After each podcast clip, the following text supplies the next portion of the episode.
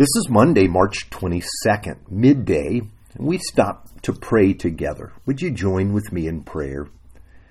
O oh Lord God, as we approach the cross of Jesus, we find ourselves overwhelmed with all that He's done for us.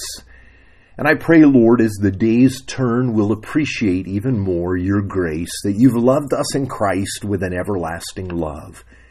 Help us to rest in that. When we don't see what's coming, we're not sure what's happening. We know we can trust in you. Thank you for your love. We pray in Jesus' name. Amen.